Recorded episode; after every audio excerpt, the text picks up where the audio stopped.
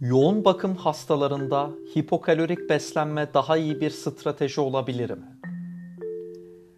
İzokalorik beslenme çoğu zaman birinci tercihimiz olsa da bazı hasta gruplarında bu işin ne kadar zor olabildiğini nütrisyon konusuyla yakından ilgilenenler oldukça iyi bilmektedir. Yoğun bakım gibi özel alanlar ise bu sorunun en çok tartışıldığı hasta grubunu barındırmaktadır. Şüphesiz tartışmayı körükleyen temel neden bu hastalarda gözlenen kötü prognozdur. Buna bağlı olarak yaşanan komplikasyonlar ise tartışmayı sürekli olarak güncel tutmaktadır. Konuyla alakalı tartışmayı barındıran ve yakın zamanlarda yayınlanmış iki büyük kılavuz bulunmaktadır. Buna rağmen konuyu daha ayrıntılı değerlendirebilmek için 2017 yılında Advanced Nutrition dergisinde Podkova ve arkadaşları tarafından yayınlanan bir sistematik derlemeden faydalanabiliriz. Bu çalışma temel olarak yoğun bakım hastalarında enerji ve makronütriyant alımının morbidite ve mortalite üzerindeki etkisini incelemeye amaçlamıştır.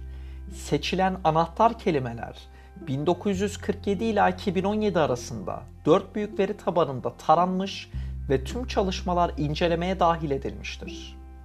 Araştırmacılar çalışmada kritik hasta grubunun metabolizmasında yaşanan değişikliklerden beslenmeye başlama zamanına enerji gereksiniminden glukoz kontrolüne kadar birçok önemli konuyu tek tek irdeleyerek önerilerini sıralamıştır.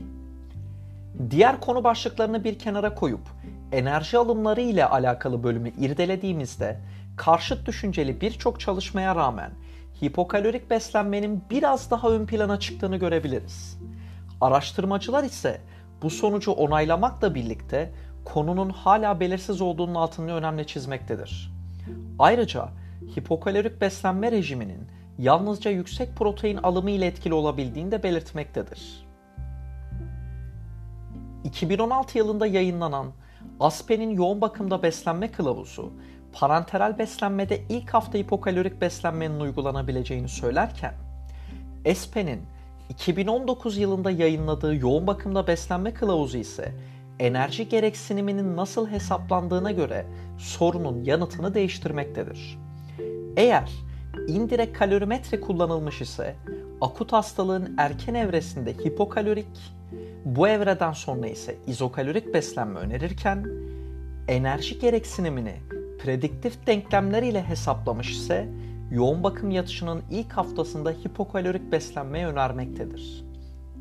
Sonuç olarak yoğun bakım hastalarında sıklıkla gözlenen fizyolojik stres durumu vücut metabolizmasını derinden etkilemekte, substrat kullanımını ve bu substratlara olan yanıtı büyük oranda değiştirmektedir.